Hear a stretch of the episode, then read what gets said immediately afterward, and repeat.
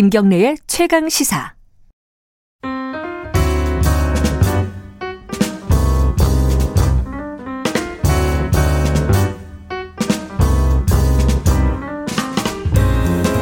네, 더 나은 미래를 위해 오늘의 정책을 고민하는 시간입니다. 김기식의 정책 이야기 식스센스 김기식 더 미래연구소장님 나와 계십니다. 안녕하세요. 예, 안녕하세요. 이번, 이번 주에 뭐 가장 큰 뉴스 중에 하나 먼저 좀 여쭤보고 넘어가야겠네요. 이재용 부회장이 구속이 됐습니다. 네, 이 년 네, 육 개월 징역. 근데 이제 이 년 육 개월 놓고서 말들이 많아요. 네, 네. 봐주게 한 거 아니냐. 한쪽에서 네. 구속시켰으면 됐지 또 뭐. 네, 네. 어쨌든 전반적으로 판결을 평가하신다면 어떻습니까?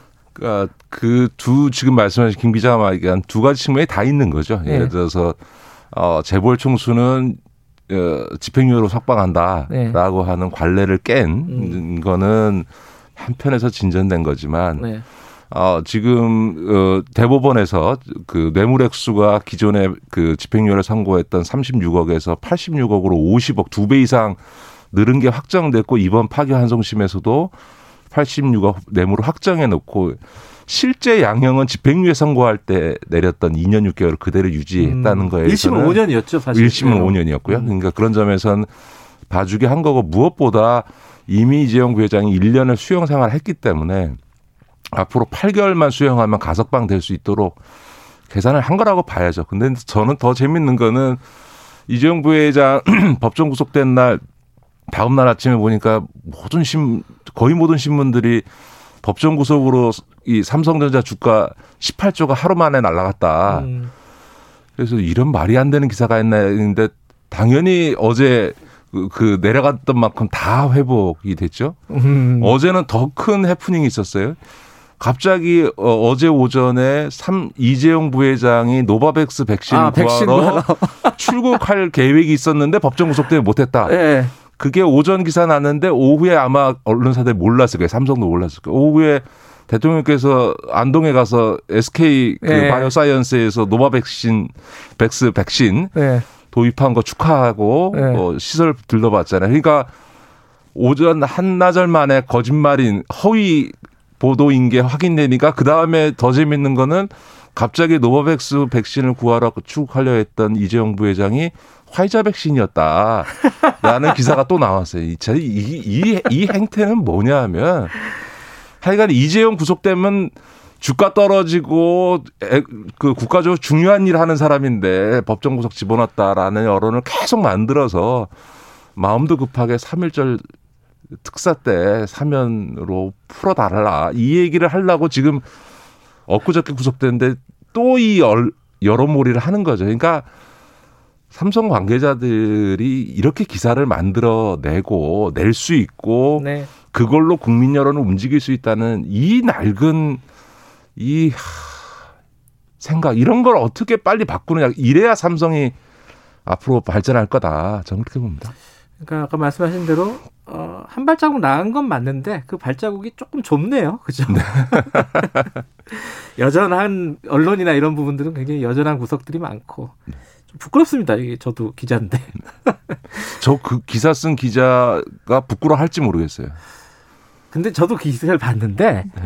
공식적인 확인한 게 아무것도 없어요. 다 재계 관계자. 그러니까 그냥 삼성에서 흘려준 거 그냥 확인도 네. 안 하고 기사 쓴 거예요. 네. 뭐 공식적으로 예를 들어 네. 정부 쪽에서 특사를 했는데 안타깝다 이런 음. 정부 관계자의 멘트가 있었던 것도 아니고 그냥 그런 걸로 알려졌다 뭐 이거거든요 기사가. 좀 보면서도 좀 답답하더라고요. 이런 기사를 꼭 써야 되는지. 알겠습니다. 오늘 본격적인 주제 재난지원금 이게 돈 문제라서 사람들이 관심이 많아요. 네, 네, 먹고 사는 문제가 제일 중요하니까요. 사 차 재난지원금 뭐 얘기들이 뭐 일부에서 정치권 중심으로 조금씩 나오고 있잖아요. 그리고 뭐 전 국민한테 줘야 된다. 뭐 또 이 논란이 계속되고 있습니다. 근데 재난지원금이잖아요.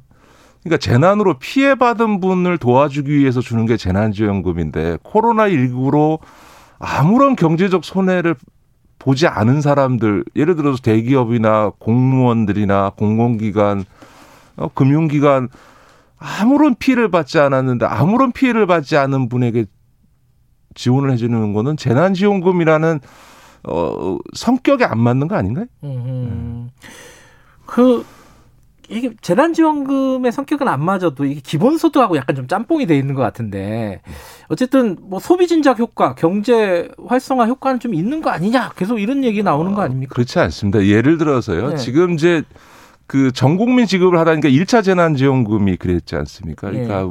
그, 이, 그 사 인 가족 기준으로서 백만 원 줬으니까 네. 일 인당 한 이십만 원 좀 준 건데요. 이렇게 코로나십구로 인해서 아무런 경제적 피해를 입지 않은 분들에게 보편적으로 주느라고 실제로 직격탄을 맞은 자영업자들, 영업금지 당해서 문 닫고도 임대료 내야 되고 음. 그러다 보니까 거기 일하던 분들 다 잘라, 잘리지 않았습니까? 그래서 일자리 잃어버린 분들한테는 이십오만 원 받아봐야 월 임대료도 안 되는 돈이지 않습니까? 네. 그러니까 어떻게 보면 보편적 지급하느라고 생존의 위기에 빠진 분들한테는 정말 껌값밖에 안 되는 몇십만 원 주는 이런 게 과연 정의냐. 오히려 음. 그 피해 입은 분들에게는 외국에서 하듯이 충분한 월 임대료라든가 수준으로 또 네. 일하지 못하는 거에 따라서 최저임금 수준의 지원을 확실하게 해줘서 생존할 수 있게 해줘야 되는 거죠. 그러니까 일차 재난지원금이 십사조 삼천억 예. 정도 지급했는데요. 이거를 그 우리 그 영업금지 당하거나 영업 제한을 당한 자영업자 지원에 집중했다면 월 임대료와 최저임금을 지급하고도 남는 돈이거든요. 그러면 청취자들께서도 과연 이 상황에서 국가에 한정된 재원을 음. 어떻게 쓰는 게 옳으냐, 이거를 한번 점검해 봐야 된다고 생각하고요. 소비효과 아까 이제 김 기자 예. 얘기했잖아요. 소비효과에 대해서도 지금 뭐 케이디아이뿐만 아니라 지금 아마 곧 계속 이제 연구 결과, 통계 분석 결과가 나오겠습니다만, 그러니까 지금까지 확인되는 건 우리나라뿐만 아니라 미국이나 똑같은 경우인데요.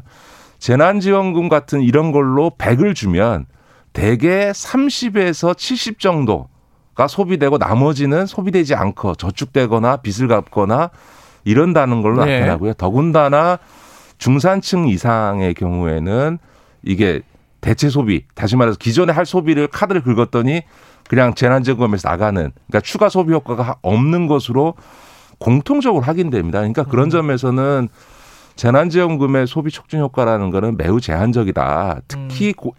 피해를 입지 않은 중산층 이상한테는 돈 줘봐야 네. 소비에 더하지 않는다라는 게 이제 확인되고 있다는 거고요.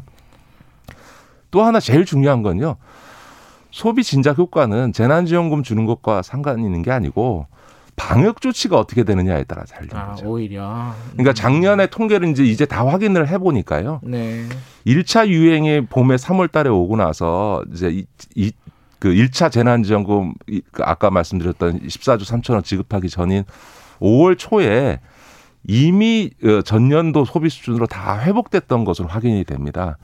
그러다가 이 일 차 재난지원금 주고 나서 어 재난지원금 끝나니까 소비가 위축됐다고 했는데, 그거는 사실은 다 기억하시겠습니다만 여름에 그 전광훈 목사 등등이 광화문 집회하고 나서 이 차 유행이 오지 않았습니까? 예. 그 이 차 유행 때문에 소비가 줄어든 거고요. 그래서 그거 진정되고 나니까 방역 조치가 완화됐거든요.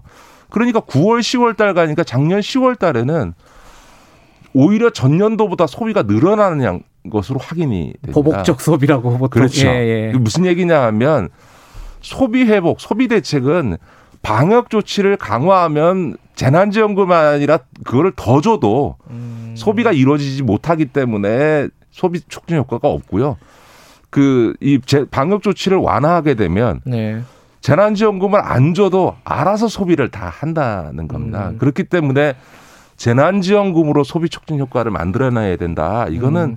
작년에 객관적 데이터를 보면 적절하지 않은 거죠. 지금 그때 이재명 지사가 어, 뭐 시기는 좀 조절하겠지만은 전 도, 도의 인구에게 일 인당 십만 원씩 지급하겠다는 거는 추진을 하려고 하고 있습니다. 그렇죠? 네네네.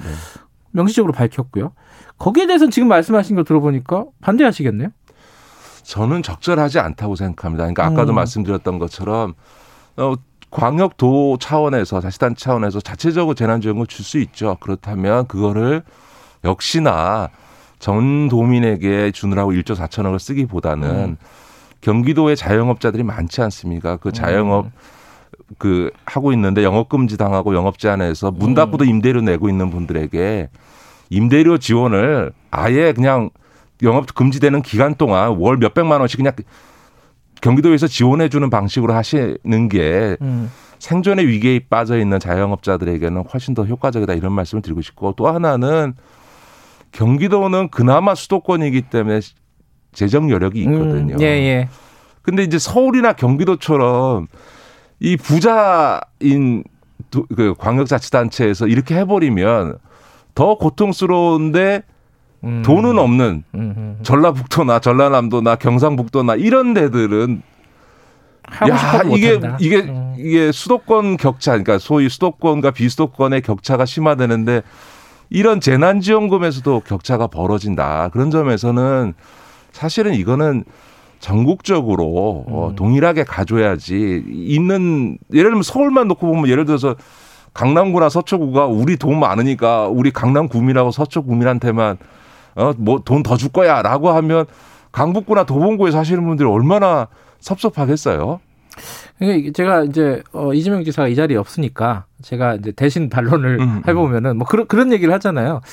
아니 뭐 지자체들이 경쟁을 하는 거 아니냐, 지방 지방자치제의 네, 네, 네. 어떤 근본적인 원리 중에 하나가 그러기도 하고, 아까 말씀하신 소비 진작 효과 같은 경우는 지역 앞에 주고 네, 네. 기간 한정해 주고 이러면은 쓸 수밖에 없고 저축 못하게 하면은 네, 네. 써가지고 그게 돈이 돌고 돌아가지고 자영업자 소상공인한테 도움되는 거 아니냐 이런 네, 반론들을 네. 하잖아요. 네, 네. 여기 대해서는 어떻게 생각하세요? 아니 지자체가 뭐 당연히 경쟁하는 거죠. 그런데 네. 이거는 경쟁하고 싶어도 경쟁할 수 없는 거죠. 아까 아까 말씀드렸던 것처럼 경기도는 그럴 재정이 있지만 전라북도 도지사나 전라남도 도지사나 경북도지사는 하고 싶어도 돈이 없어요. 경쟁하고 싶어도 못한다. 할 수가 없는 거죠. 다 농촌 지역이고 산악 지역인 데서 경기도만큼 재정이 없는데 어떻게 합니까? 아까 그 저기 뭐 지역 화폐 막 이래가지고 결국 소상공인들한테 다 돌아간다. 이런 느낌. 아니 그러니까 제가 재난지원금을 주지 말라는 게 아니거든요. 그러니까 음. 어려움을 겪고 있는 자영업자들에게 집중적으로 주면 되는 거고요. 지역 화폐 아니라 뭘 지급한다 한들 영업 금지돼 있으면 네. 와서 쓸 수가 없잖아요. 음흠. 그러니까 지역 화폐로 주든 현금으로 주든 간에 영업 금지돼 있는 업종은 음흠. 뭘 줘도 사람들이 그, 그 업장을 이용할 수가 없는데. 네. 어떻게 예를 들어서 지금 제일 큰 문제가 헬스장, 노래방 이런 데들은 일 년 내내 지금 어렵잖아요. 음. 여기 영업 금지되어 있는 상태에서 재난지원금 지역화폐 준다 한들 노래방을 갈 수가 없는데 노래방 하시는 자영업자는 어떻게 먹고 삽니까? 제가 그 저번 주인가요? 그 일본 쪽 연결해가지고 자영업자 지원 대책을 물어보니까 문 닫으면 하루에 육십삼만 원을 준대요. 네, 네, 네. 저는 한 달에요? 그랬더니 하루에 준다는 네, 거예요. 네, 네, 네. 근데 그만큼 이제 근데 우리도 이제 자영업자들이 슬슬 이제 한계 상황까지 와가지고 소송 걸고 네, 네, 이제 항의하고 네, 네, 정화가 네. 하잖아요. 이게 막 재난지원금 그때 그때 해결하는 게 아니라 뭔가 제도적으로 마련해야 되는 거 아니냐? 다, 당연합니다. 저는 국가가 네. 어, 이런 방역이라고 하는 국민의 안전을 지키기 위해서 국가 네. 경제를 위해서 영업을 금지시키고 영업을 제한했잖아요. 개인의 음. 사적인 어떤 어, 재산권과 이런 거에 대해서 금 제한을 가했잖아요. 저는 네. 놀라운 거는요. 우리나라가 얼마나 편향돼 있냐면 이 임차해서 임대료 내면서 영업하는 자영업자들에 대해서 영업 금지하는 거에 대해서 아무도 위헌 주장을 하지 않으면서 네. 임대 영업 금지된 곳의 임대인들, 다시 말해 건물주가 임대료를 법적으로 영업 금지되면은 무조건 깎게 만드는 거는 임대인 건물주의 재산권을 지배하는 위헌이다라는 음. 주장들을 국민의힘이나 보수 언론들에서 하, 하거든요. 네. 아니 똑같은 재산권인데 힘없는 임차인의 재산권을 제한하는 건 그렇죠. 위헌이 아니고 힘 있는 건물주의 재산권을 제한하는 건 위헌이냐, 이건 말이 안 되는 거죠. 그러니까 다시 말해서 음. 영업 금지나 영업 제한을 하면 그것으로 인해서 피해를 받는 자영업자에 대해서는 정부가 당연히 보상을 해야 되는 거죠. 음. 그래서 임대료를 지원해 주고 일하지 못하는 것에 대해서 최소한 최저임금 수준의 그 생계비라도 지급을 해 줘야죠. 왜냐하면 일을 했으면 아무리 못 벌어도 최저임금은 벌었을 거다. 당연히 그렇지 않습니까? 그 정도를 주는 게 너무 당연한 거죠. 금지할 수 있는 법적 근거만 있고 지원해야 되는 근거가 없는 거는 국민의 권리를 발달하면서 국가가 해야 될 의무를 다하지 않는 거다. 저는 이거에 대해서는 분명하게 지금 제도 개선이 돼야 음. 되고요. 그 과정에서 임대료 문제도 획기적으로 문제를 풀어야죠. 음, 저도 처음에는 그런 생각이 안 들었는데 길어지니까 아니 이거 좀 형평성이 어긋나는 거 아닌가? 뭐 이런 생각이 들더라고요. 지금 문 닫은 영업 금지된 자영업자들 분의 제일 큰 불만이 임대료거든요. 그러니까 음. 아까 말씀드린 헬스장이나 얼마 전에 길거리 나와서 시위하시지 않았습니까? 음. 그분들은 헬스장은 보통 공간이 크다 보니까 임대료도 크거든요. 음. 이 헬스장 운영을 못하게 했는데 임대료로 천만 원씩 내야 되니까 얼마나 정말 죽을 맛이겠어요.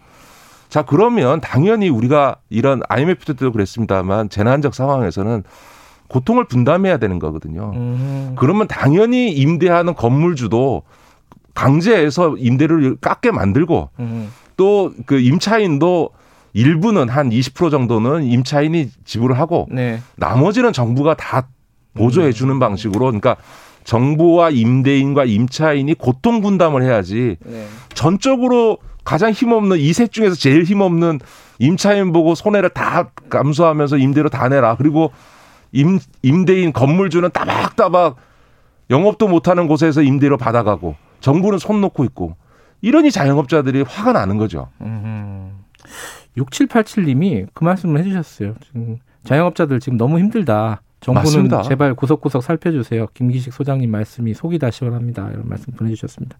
이 속 시원한 게 문제가 아니라 정, 국회에서 좀 본격적으로 논의가 좀 진행이 돼야 될 것 같아요. 저는 지금 뭐 보편지급이다 음. 이런 얘기 할 때가 아니고요. 정말 음. 영업금지대에 있는 자영업자들한테는 그냥 월 삼사백만 원씩을 그냥 지급해 줘야 됩니다. 임대료와 음. 최저생계를 할 수 있도록 삼사백, 사오백씩을 줘야 됩니다. 아니, 그러니까 본인이 잘못이 아니고 국가가 나, 타인에게 그 이 코로나십구가 감염될 게 우려돼서 문을 닫게 만들었으면 먹고 살게는 해줘야죠. 책임을 져야 되는 건데. 그럼요. 예. 알겠습니다. 오늘 말씀 오늘 목소리에 좀 힘이 많이 들어가셨어요. 화가 좀 나신 것 같아요. 알겠습니다. 빨리 좀 대책을 마련해야 될 것 같습니다. 여기까지 듣죠. 고맙습니다. 네, 고맙습니다. 김기식 더미래연구소장님이었습니다. 김경래 최강시사 듣고 계시고요. 지금 시각은 여덟 시 사십칠 분입니다.